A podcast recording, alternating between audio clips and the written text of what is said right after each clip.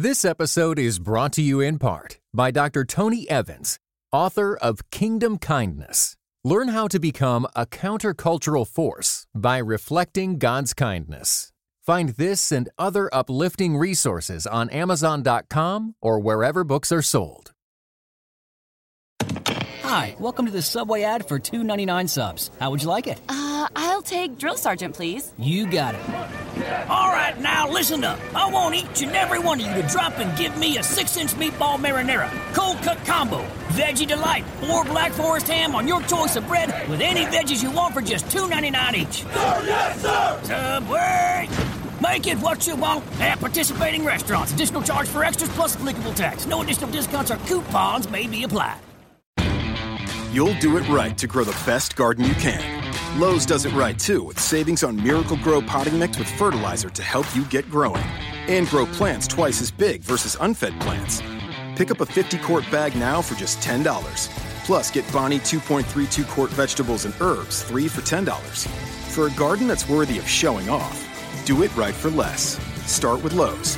Offers valid through six five while supplies last. U S only. Excludes Alaska and Hawaii. Get up and do my thing. Go ahead, go ahead. I want to get into it, man, you know.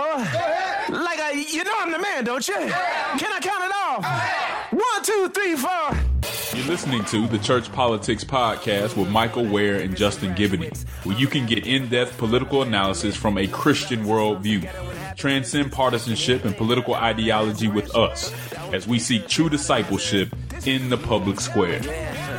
I'm schooled in the ways of runaway slaves. I'm brave, I'm unchained, I'm Frederick Douglass with a fade. I kidnapped greatness and left no ransom. This is the Church Politics Podcast with Michael Wear and Justin Giboney, uh, brought to you by the AND Campaign and fourth District. Justin, uh, after uh, a hectic week for the AND Campaign, a busy week for the country, and the midterm elections that are still ongoing, uh, how are you feeling about things? I'm feeling feeling pretty good. I'm still trying to catch up on sleep, but we had a lot of fun. I know both of us were doing interviews between the Christian Broadcast Network and everybody here and there. But it was it was a fun week, very busy week. So, uh, you know, we were a little tired. We had what well, we have two events uh, last week, but it seemed like we got some good information out there to the people, and that's what we're here for.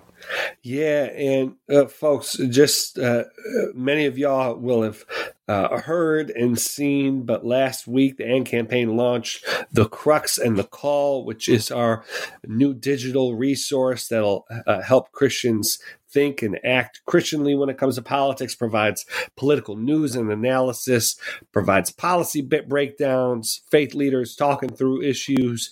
Uh, every day, every weekday, there are essential reads of the week. So go to the crux and the call dot com. It's now live. You could check it out for yourself. We'd love to hear feedback. This thing is going to grow uh, as we grow and as we grow as a community, and we're, we're really excited to see what it looks like moving forward. You'll also be able to check out on there uh, the footage from our midterm uh, recap and look ahead uh, that we held last week in Atlanta with, with Justin. Some really amazing uh, speakers and leaders were on that panel. I mean, I just enjoyed uh, I just enjoyed listening to uh, the various opinions, and and uh, I thought there were some great voices there. Oh, yeah. From Jay Williams to uh, Deshico, those were some top notch uh, political strategists up there. A lot of times when we're on social media and here and there, everybody is an expert. One of the things that one of my mentors told me is that uh, the thing about politics is everybody believes they're an expert after watching a couple shows. But we truly had some serious political experts with a lot of experience up there. And all of them were Christians. So not all of yeah. them were, were Republican or Democrat. It was a mixed a mixed group, uh, but but folks from different sides who really came together and saw eye to eye on a lot of things, which tells me that it's possible. But that was really fun. I think everybody enjoyed it. And from the feedback that we received, uh, people thought it was informative. Yeah. Uh, just I'm interested to hear sort of how, well, we have some other issues we're going to discuss, but interested to hear how you've been processing the midterms just over the last week. We, we know that there are some races that are still ongoing. Uh, as of this recording, uh, Florida is in the middle of a recount that Uh, the, this, the deadline, which could change, is supposed to be Thursday, I believe, for the recount in Florida to be over to decide the outcome of both the governor's, uh, the the senator's race, and then I believe also some cabinet races. The agricultural uh, the agriculture commissioner race is really tight in Florida, and then uh, Georgia's ongoing, and hopefully you'll you'll give folks an update there. But then we also just had decided uh, Kyrsten Sinema uh, be Martha McSally in the Arizona race to fill John McCain's seat uh, in in the Senate, uh, and I think that's a that's a significant win for Democrats. That that's a seat that was in Republican hands for the last twenty-four years. Uh, I, I think uh, it also uh, suggests maybe a, a solidification, though of course the race was close, but solidification of Democratic prominence in the Southwest, uh, which which is something that folks have had an eye on for a while. And so it's significant to see that Arizona race come to conclusion. But uh, do you have any any updated reflections on the midterms? And then, yeah, if you could just update folks on what's what's the story in Georgia. Yeah. So generally, as we know and we predicted, the uh, Republicans uh, kept the Senate and actually added a few seats in the Senate. Um, outside of the Senate, though, you saw a lot of Democrat gains. And so Democrats are, I think, about at thirty-five, something like that, additional seats in the uh, House. Um, they got some governorships uh, and also uh, I know they flipped some uh, state houses. Yeah. So, yeah, there was a lot going on there. I think there's somewhat of a wave, but it's not exactly the wave that people were looking for. We always want to put things in historical context. As I've said before, I think uh, uh, Franklin Roosevelt lost seventy something seats uh, in, in the House at, at one time, and Obama lost sixty something seats in the House. Uh, so this is somewhat expected. Usually after a president's uh, uh, um halfway through their first term, you're going to see some ch- you're going to see some changes. That's just how the America uh, American voters seem to work over time. So you, you expected some changes. It wasn't as big as it could have been, but I, I wouldn't be too disappointed if I, uh, as a Democrat, there was a lot going on there. As you mentioned, uh, they are still counting votes in Georgia and Florida. As far as uh, uh, Georgia goes, our gubernatorial race, uh, really you have uh, the Democrat Stacey Abrams still hoping, as they count votes, that she can get it close enough to either get a recount or what she'd even like mo- more is a runoff. So if it's close enough in Georgia, um, if it's close enough, there will be a runoff, meaning that they would run for another month and then we would have to go back and vote in December. Obviously, that would give uh, Stacey Abrams another bite at the apple to try to get her people out and get her over that hump. We'll see what happens. I'm not sure the math works out for that. Um, I, my guess would be Kemp ends up being the governor, and it was just a tough, polarized uh, race, and we'll just have to see what happens as soon as this uh, this count is over. But that was an interesting one, and then we go down to Florida and that gubernatorial race where Gillum actually had conceded at one point, uh, and now it's kind of because it got so close, he's kind of back in it uh, because a concession is nothing legal. That's just kind of saying I'm not. I'm not going to move forward. So he can still, if, if something happens with that count, he can still get in there. Same thing is happening with their, the, uh, the race in Senate, which is even a little closer. And so you got to keep your eye on Florida. I'm not sure that there's enough votes to turn it all around, but you never know until it's over. We know that Florida has a history of these kind of issues. It was interesting because I was uh, the night of, I was talking about how well Florida's votes came in. I mean, they came in probably Whew, three hours earlier than Georgia's did, even though the, the vote stopped at the same time. Yeah. And now we're back at the same place that we've been in in years before. So I would just keep my eyes out. I don't know that anything's going to change based on what was called from last Tuesday, but you never know. And that's why we go through the process. I agree that every vote should be counted. Uh, all anyone involved in these situations should be making sure that's the case and that everybody is playing fair, because at this point we want to make sure that democracy isn't compromised. Yes. Uh, whatever happens in Georgia, I think uh, I, I, although I think there was some very tough conversations. I, I've said before, I thought Kemp should have probably stepped down from Secretary of State just to avoid any uh, per- perceived issues with with the vote. He didn't do that. But I think it would be a little far-fetched to say this was stolen.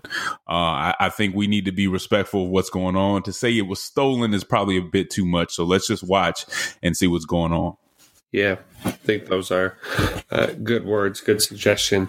All right. Well, let's uh, let's take a break. We're going to get back to a bit more election-related news, but also some other uh, news when we get back. This is the Church Politics Podcast. All right, we're back. This is the Church Politics Podcast. And uh, Justin, uh, one uh, runoff election that we're going to see uh, uh, aside from the potential runoff in Georgia, we know we're going to see a runoff in Mississippi, where uh, Democrat Mike Espy got enough votes to uh, justify things moving forward to a runoff between him and the leading Republican, Carol uh, Cindy Hyde-Smith. Uh, and uh, so that race is going to be a big topic of discussion.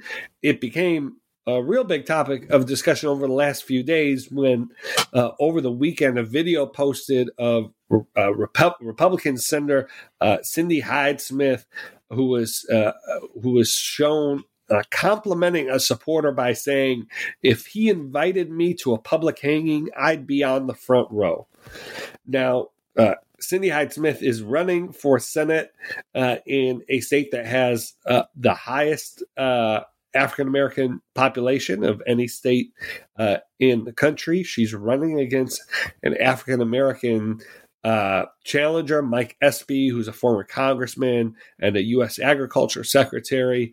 And, uh, and obviously this sort of colloquial compliment, which is what she's, she, she's calling it, an exaggerated expression of regard, uh, obviously, uh, to say the least, rubbed some people the wrong way and struck people as an offensive uh, use of phrase, uh, to use in twenty eighteen, to use in Mississippi, to use at all at any time. Uh, it is, you know, interesting that this comes out. Uh, she made the comment on November second, comes out as we head into a contentious uh, runoff. Uh, w- w- Justin, w- w- what was your response to seeing this this story play out? And I'm especially interested, you know, in in the in the candidates sort of follow up her response to the reaction, which was almost like a, uh, you know, how dare you find offense at what is a innocuous phrase. Yeah, it, it was upsetting um, just to hear it come out initially and then to somewhat not completely defend it, but certainly not apologize for it in the way that she should have was uh, was certainly disappointing. Um, and let's add some historical context to this, though, as, as we like to do on this show. Um, according to the N double A C P, from eighteen eighty-two to nineteen sixty-eight, almost five thousand lynchings occurred in the U S. These are just the ones that were were, were, were reported. Uh, yes, people were still getting hung in nineteen sixty-eight, which is just thirteen years uh, before I was born. Yeah. Mississippi, out of those five thousand, had the most lynchings during that period with almost six hundred. Yep. Um, as many of you who know your history, and if you don't, you need to look it up, on August twenty-eighth, nineteen fifty-five, fourteen-year-old Emmett Till was murdered in Money, Mississippi. Yep. On June twelfth, nineteen sixty-three, civil rights leader Medgar Evers was shot and killed in Jackson, Mississippi. Yep. Uh, Mississippi has a long, ugly history of lynchings, murders, and all kinds of terrorism against its black residents. Uh, Hyde-Smith is running against Mike Espy, as you heard earlier, who was a black man um, in this race for, for Senate. And she should have known better um, than to make a statement like that. And if she didn't know better, by chance, uh, then she isn't fit for office. Uh, that statement is inexcusable in this type of race, especially given where we are in this country right now, where we have all kinds of dog whistles going around, where we have all kinds of tension. Um, I'm not one to hold people responsible for every slip of tongue, but it's hard for me to believe with what's going on that this wasn't just a little more than that. And to and to come back without a full throated apology for that for any type of misunderstanding, for that, that I w- you would say something that could even be misconstrued or something like that is, is again, it's concerning. It's regrettable. And and I think this provides, once again, the perfect opportunity for some of our Republican bo- brothers and sisters, especially Mississippi Republicans, to demonstrate that decency is more important than winning right now and to renounce those statements and what she did. Uh, this is yet another major embarrassment, and it needs to be handled properly. Uh, it's not time to equivocate. It's not time to put forth half-hearted apologies with no action behind them. And until the G O P can consistently handle these issues with integrity, you kind of see why that black people vote Democrat nine to one. It's not because we are necessarily in love with the Democratic Party, but it's issues like this that need to be handled. And I know there are people out there on the other side of the aisle that know better and that are willing to say something, but they need to be the majority. They need to be separating themselves and distinguishing themselves on issues like this when necessary. Yeah. Uh, and until people can do that, it's, it's problematic. You had, in this instance, a pro-life group that was announcing their endorsement of her today. And yeah. If I was their advisor, I would say, hey, let's hold up on that. Let her take care of this business before we endorse her. Instead of providing political cover to help her move on from. Instead of providing political cover, if you really care about that issue, why would you allow that issue that you're championing, championing to be used to give her cover? That's right. For this terrible, we'll just call it a mistake. We, you know, it's debatable, but allow your issue to be caught up in that. That's a problem. And that's what people are talking about. And that's why you get so much pushback. And that's why you get people in certain communities that that don't necessarily team up with you on that. Yeah. This cannot happen. And when it does, it people need to say something. There is a model for how to take a stance on these issues. There's a Republican who genuinely separates himself from this kind of mass madness. And I think John Kasich consistently is clear And, and straightforward and concise when he's separating himself from these issues. I think that's a great model. Yeah. Um, and it just has to happen uh, because this is unacceptable. And somebody needs to make it clear on a national, state, local level that it has to end now. Yeah. It's, uh, you know, just I was just reminded, you know, of the work of Bryan Stevenson. And uh, just this resurgence of work to shine a light just on the clear history here.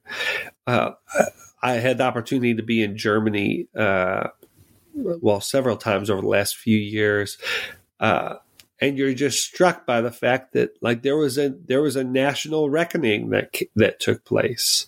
Uh, the, uh, the Germans had a moment. And, and have built monuments to make sure. And if you if you visit Berlin, you just you you can't ignore the history of the Holocaust. It, it, it's just there. They forced themselves to look at it. Uh, and uh, yes, there are. I mean, just recently there are younger sort of. There's a rise of like neo-Nazi stuff in Germany of younger people who didn't live live through that, uh, and that's a cause for concern in Germany.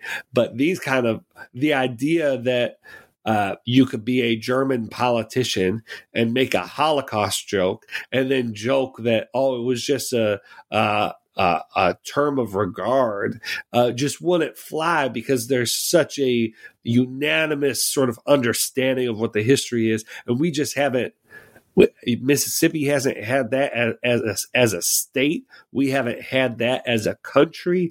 And so, you know, we see these evasive sort of, uh, Uh, you know, the sort of pussyfooting that takes place of, of uh, oh, I just had no idea. How how dare you suggest that this could have had a negative connotation?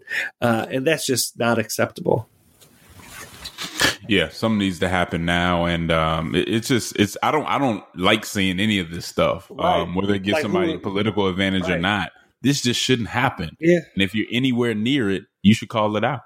Well, it, and I mean. you know, we'll, we'll see how Mike Espy does. But just so folks understand, you know, this is going to a runoff because there was another Republican who ran the race who garnered like fifteen, twenty percent of the vote. The expectation here, and again, anything is possible. Uh, there's going to be a lot of attention on this race because, it, you know, it'll be one of the only, if not the only election taking place at this time. So uh, you're going to see national money and volunteers, you know, go into this. But, but the general expectation is that the Hyde-Smith is going to win, and so uh, uh, and possibly you know running running away with this thing that uh, you know Espy m- might have reached his or close to his ceiling with the Democratic vote he got, and we would we would expect most of the Republican vote uh, would generally go to Hyde-Smith to, to carry her over fifty percent. And so like part, part of the sad thing of this is, is this is now going to be a month long conversation. It's going to be the, the election results are going to be framed as, you know, a referendum on the state of race in Mississippi. And the outcome is almost a foregone conclusion. And so you, you almost see the writing on the wall. Uh, there's going to be a huge, huge national debate and statewide debate about sort of uh, the, the, the place of, of racism at Mississippi. And, and the, the outcome is not going to be uh, favorable with how that debate is teed up. And so, Uh, I, I don't think this race is going to be um, a, a, a real sign of sign of uh, uh, hope over the next month, but but maybe we'll see. Espy's a good candidate. We'll see. Maybe Hyde-Smith has some sort of some sort of reckoning and is able to to sit down, really reflect on what's happening, and get a little bit out of campaign mode. Uh, but you know, certainly, you know, this is uh, put put the race. Uh, this is going to bring some ad- additional attention to this uh, to this election. Yeah, and the sad thing is, you know, there's probably, and, and I don't know if she had any intention of po- apologizing to begin with, but there's probably strategists telling her, no, do not apologize. Don't give any, you know, don't give right. in at all. Because, right. and, and it does, it would be hurtful probably to the campaign, but that's not the point. This is a matter of principle. And sometimes as a candidate or whoever's behind her, you need to say, I made a mistake. I have to own up to it. Uh, I don't expect that to happen, but that's yeah. what should happen. Yeah. All right. Well, let's uh, we'll we'll keep an eye on this race and see see uh, what kind of uh, when polling comes out that's for the runoff. See how things look there, and we'll we'll keep you posted. Uh, this is the Church Politics Podcast. All right, we're back. This is the Church Politics Podcast. And Justin, Tucker Carlson was in the news uh, last week. Uh, police were called to his D C home after a group of protesters showed up at his uh, at his home, shouted threats. The reporting has been a bit sort of mixed on this, and, and exactly what happened went is not exactly clear, but what seems to be clear to me is that his, you know, his family felt like they were in danger. Uh, there were some allegations that the protesters had even approached and cracked open the door of the house. And, and from what I've read, I'm not entirely clear on whether that, that happened, but it was, uh, it, it was, it was a pretty uh, uh, aggressive a show of force. Now, the group behind this is Smash Racism D C, which calls itself anti-fascist.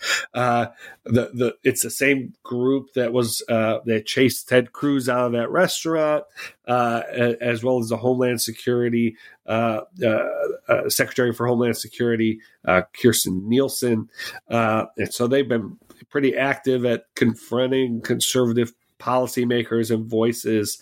Uh, And this Carlson incident was pretty roundly criticized by even progressive-leaning journalists and, and figures, saying that, you know, this is a line you don't cross. You don't go to a uh, to a to a, to someone's home.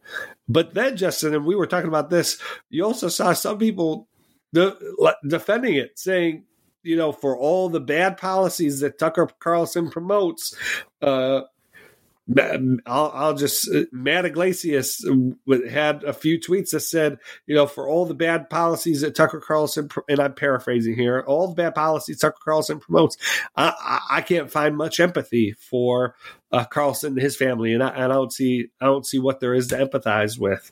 Uh, and, and so, just you know, this is a conversation we have on this show pretty regularly about the kind of tactics that are acceptable in politics, and and what should be lauded, and what's courageous, and what is not. Uh, uh, do you do you think that uh, it is time for a more confrontational approach with not just Republican politicians, but with uh, with with figures like Tucker Carlson? Uh, absolutely not. And and I, and the first thing that needs to be addressed in this regard is uh, my understanding is that Smash Racism D C is affiliated with Antifa, which is this this uh, left wing group of activists who have basically said, hey, we're going to fight with violence. We're not af- afraid to be violent. And there are too many groups on the left, too many commentators on the left, um, and others and politicians on the left who have not outright said that they are bad news, because these groups are bad news. The only way that they look halfway decent is when you compare them to white supremacists or something, but that they can't hide behind that for long. They are bad news within themselves as long as they're going to go around and break stuff and run up on people's houses and run up on people. They're going to get somebody hurt. Yep. And so for all the people, whether it be, I think what Matt Yglesias said was awful. The idea that, well, he promotes policies that put fear in the hearts of other people. So maybe they were, I mean, I don't agree with them, but maybe they were just trying to show him the fear that he puts in other people. Really? Huh. I mean, that's support, right? Don't don't try to, you know, don't try to ha- play both sides right. and play the fear. That's support of what they're doing. And that's why they keep doing it. Because if, if if most of the people on the left said this is unacceptable, clearly unacceptable, this group is clearly unacceptable, then it wouldn't happen. Right. But not enough people on the left are saying that. And so they're going to continue to do that, because behind the scenes, whether they're whether folks are courageous enough to say it or not, some of these folks think that this is what's necessary. Right. Some of these folks think that in order to win, you have to hate your enemy and you're going to have to beat them up. Yeah. And we've we've heard Democrat candidates and Democrat politicians say that.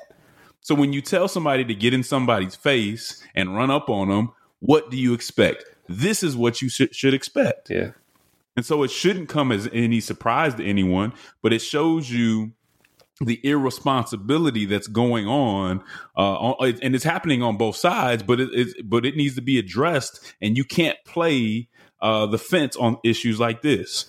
So we know that they went up to his home. Apparently, they made a tweet. So Fox News got into had a little bit of an issue with Twitter, because these folks tweeted out something and it wasn't removed quickly enough, and it actually had Tucker Carlson's address on it. Huh. So the message that they sent was, Tucker Carlson, we will fight. We know where you sleep at night. Uh, every night you spread fear into our homes. Fear of, of the other, fear of us, fear of them. Each night you tell us we are not safe. Tonight, you're reminded that we have a voice. Tonight, we remind you that you are not safe either. Huh. And this was posted on Twitter with his address, right? Uh, so his, apparently when they came up there, they were, you know, uh, spewing obscenities, all this other stuff. His wife had to hide in a closet or something crazy. Uh, and then come to find out a few mo- a month or so earlier, uh, his daughter, he was in a, a restaurant with his daughter. She goes to the restroom. Somebody comes up to her and asked her, "Is she is, was she sitting with him?" She said, "Yes, that's my father." He calls her a whore and another word which we won't say on this program.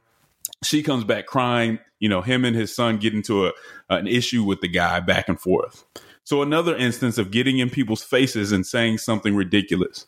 Um, and then the guy who supposedly did this goes and gets Michael Avenatti as his attorney. Huh.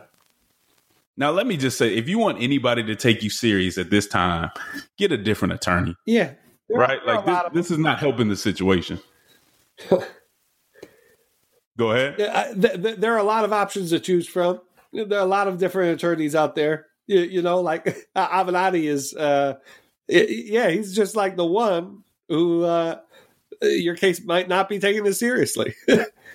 Yeah, I mean, if you just want to get some mess started and you don't really want to have it seen on the merits, then that's what you do. Um, and he loves to be in the middle of all this. That's somebody else that I think Democrats are going to have to distance themselves from because he's just in, in a bunch of mess. Um, but I think we need to think twice. Again, we have politicians and others saying to get in people's faces, all this other stuff that we need to end civility. This is what that looks like. And if it continues, people are going to get hurt. Uh, and Christians, we need to think twice about supporting, retweeting any of this madness, because my question to you is, what was accomplished here? They probably made Carlson, they, they probably made him even more popular.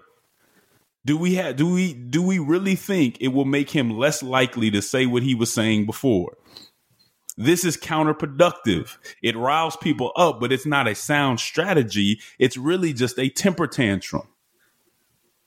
So what are we what are we really trying to get at right now? What are we trying to accomplish here? Because I don't think that they accomplished much at all. Uh, I don't think he's going to change what he's saying. I don't think that he's going to be any less popular because you tried to scare his family.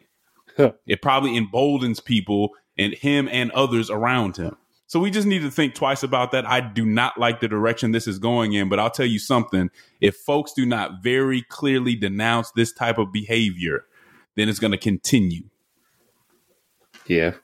Uh, I mean, Justin, uh, Tucker Carlson's on his television show every day picking out some crazy Uh, you know, some some crazy example of, you know, left-wing activists doing this. I, one time I was on his show, and, and uh, the segment leading into mine was uh, protesters breaking up some cop's wedding. And he said, this is what the left represents. You know, they, they don't want cops. They want to ruin cops, you know, uh, most of, you know, most important day. And, you know, like, this is his wheelhouse. And so to... To to actually go to his home and lend credence to the fear-mongering that he puts up. I'd like, I mean, you're exactly right. Like, I don't, I don't get why why people think that this is a winning strategy. And, like, let, let's be honest here. Like, the, the, the people who are doing this are not uh, just in... Uh, They're they're college students. They're, they're like they're, they're these are these are not. This isn't uh, playing uh, respectability politics. These are these are privileged people who have the opportunity to. They see a tweet. They they have the time and the the freedom to show up at Tucker Carlson's house in. You know, uh, and and spend hours accosting him and his family. That, that that's not that's not t- telling folks who are uh, under the wheel to act more responsibly. This is telling some college kids to uh, that this isn't the way you do p- politics. Uh, that that this isn't uh, this isn't effective. And even if it was effective, you know, so I'd I'd add to your question of what are you trying to accomplish? To is this the way you want to accomplish it? Don't you understand that this is anything that you accomplish through these kinds of tactics is built on sinking sand? Uh, exactly. and, so, and I'd be looking, I'd be looking for all the twenty twenty hopefuls, right, on the Democrat side to denounce this. Yeah. And they need to be called to denounce this. And this will show the difference between the crop of folks we have coming in now, if they don't do it, and Obama. Right. Everybody's going to do their best Obama impression. Well, are you going to step up and say what's right or what's wrong? Or do you are you going to be afraid that that's going to hurt you in the primary? That's right. I think that's one of the first things that needs to happen. This cannot go on. Civility is a must in these situations. Yeah. All right. We're going to take our last break. When we get back, we're going to talk about uh, Trump's uh, trip to France and uh, the world community gathering to commemorate World War One. This is the Church Politics Podcast. All right, we're back. This is the Church Politics Podcast. Uh, Justin, we saw uh, uh, earlier this week on Sunday, uh, dozens of leaders from around the globe gathered for another one of these moments of uh, both trying to, uh, you know, it's hard to tell whether it's a uh, Uh, you know, a rally or you know, uh, a funeral uh, for sort of uh, the old order of things. Uh, but uh, dozens of leaders gathered uh, down the Champs-Élysées uh, for a ceremony honoring the uh, the uh, hundred years since the end of World War One, uh, and uh, several of the leaders, probably most prominently uh, Emmanuel Macron from France, delivered a pretty direct message with President Trump in the audience, uh, well, not in the audience, on, on the stand with the leaders, uh, against nationalism, uh, a, a message that, uh, and I don't have it in front of me right right now, Justin, but Macron tweeted out a bit of his speech in French, and then he, he actually retweeted it out with the English translation, which, you know, gives gives me the impression. Uh, now it's it's not unusual. He does speak English, but it seemed to me he, he wanted to make sure that uh, an American audience could hear what he had to say as well. So it, it just we've been sort of marking these moments: the U N General Assembly, uh, uh, the G twenty. Uh, this was another one of those moments where Uh, President Trump was uh, confronted with sort of the international, you know, post-U N, post-World War Two democratic order, and, and getting some pretty significant rebuffs from what are traditionally American allies. Yeah, that's true. And this is one of those issues that's that's that's pretty interesting when you talk about nationalism, because it's it's a conversation that obviously Trump has some support here uh, in in that regard from folks on the right. But then if you look closely, there's also some support on the left to say, I'm not completely slow, sold on all this globalism stuff. Right. Um, and so I don't know how much a Frenchman saying something like that really uh, is going to make people change their minds here in America. Maybe it should. But but but the strand of nationalism I think he's referring to, I, I really hope that Trump heard that. Uh, because Trump has been going around basically saying, hey, these European countries need to spend more time protecting themselves, right, because we're just not here for that anymore. And that's something that you don't just hear on the right. Again, you hear that on the left somewhat, too, that we don't need to be the policemen. We need Correct. to, you know, make sure that we're taking care of our workers and people at Absolutely. home. So this is a this is a little bit different of a conversation. Of course, it had, uh, you know, it was one hundred years, like you said, since the end of World War One. This is a war where thirty-seven million people died, one of the bloodiest wars in history. And so it's definitely time to look back and prevent anything that comes along with that. Now, of course, World War One was really complicated, right? Uh, sure, absolutely, national, nationalism had something to do with it, but there was a lot going on within that dynamic. And so uh, we need to look back and, and figure out ways to make sure nothing like that ever happens again. That's just too many people uh, lost to to that war. And it just took so much out of so many different countries uh, that, you know, just devastation all around. And so, yeah, we definitely want to avoid that. Um, and, and, and, and Macron said this. He said, look, um, he pointed to nationalism as the cause of the war and then said that the nationalist position is an old demon that's coming back. Yep. Because you see in a lot of these European countries, it is making a comeback. We have to somewhat ask why it's making a comeback, though. Um, part of it is because some of these people see globalism, at least the way we've gone about it, to be failing. Right. And that's my only issue with the way that Macron talks about globalism. There's a lot of ways to go about globalism. And so to just use these broad terms and, and use them in a very sweeping way may not, you know, I, I, it'll get uh, his point across, I guess, but it may not be um, it may not have been used in a way that's beneficial to actually solving some of those problems, right? Because uh, we can always look at people and say, oh, that's populist, that's nationalist. But what is it a reaction to? Right. Is it a reaction to, yes, globalism is good, but how are we going about it? Are we going about it in a way where there are too many people left behind? And in some of the these instances, not to say that there's not malice or anything else along with it, but in some of these instances, people are reacting to the failures of globalism, and maybe we need to go about globalism in a different way in some of these instances. Just something to think about. I think sometimes leaders leaders generalize a little too much. This may have been one of those cases basis, but I will take his point in regard to World War One. We need to make sure nothing like that happens again. And the type of nationalism being pushed by Trump is very dangerous. But when we get down to policy and how we're going to change, I think we need to be a little more uh, uh, particular about what we mean. Yeah. And, you know, I think it's a it's a warning to to, to not forget that the institutions that, like you said, are rightfully criticized in, in some ways now, that they exist for a reason, that they emerged out of a particular history to avoid a very serious set of mistakes and loss and tragedy and global turmoil. Uh, and, and so it, it's, it's, uh, you know, I, I think there's a, it was an important moment earlier this week to to say, yes, there's a there's a big conversation going on right now about the the dangers of globalism and who's being left out.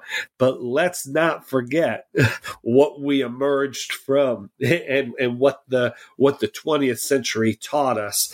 Uh, and, and I think that's an important balance. I, I think we're um, Uh, I, it's going to be interesting to see. Obviously, Macron, I think, fashions himself as part of the next generation of leadership, but with uh, Angela Merkel uh, announcing that she will not run for another term, uh, there's going to be a, a vacuum. And, and I think you're you're right. Europe is going to need leaders who are able to uh, defend sort of Uh, democratic institutions and defend the order where it, where it needs defending, while also not uh, uh, being sort of guardians of the status quo, especially where the status quo has been, as as you said, leaving uh, where it's left people out.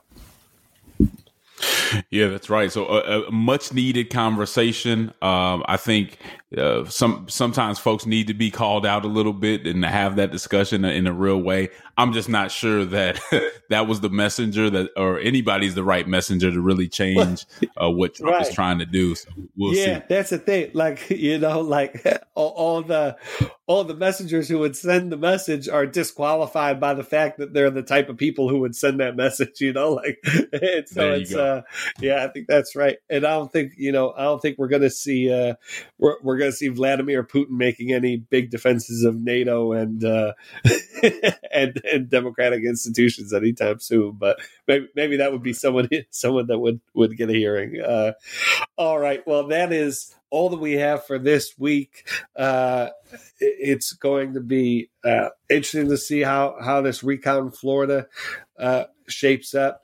It's already interesting to see twenty twenty uh, talk already uh, starting as as we predicted and, and as we've been suggesting for months on this podcast. You've already seen Sherrod Brown just in the last twenty-four, forty-eight hours uh, say that he's thinking about a race. Uh, that him and his, his wife are talking about it. Uh, I think we're going to see much more of that in the coming days.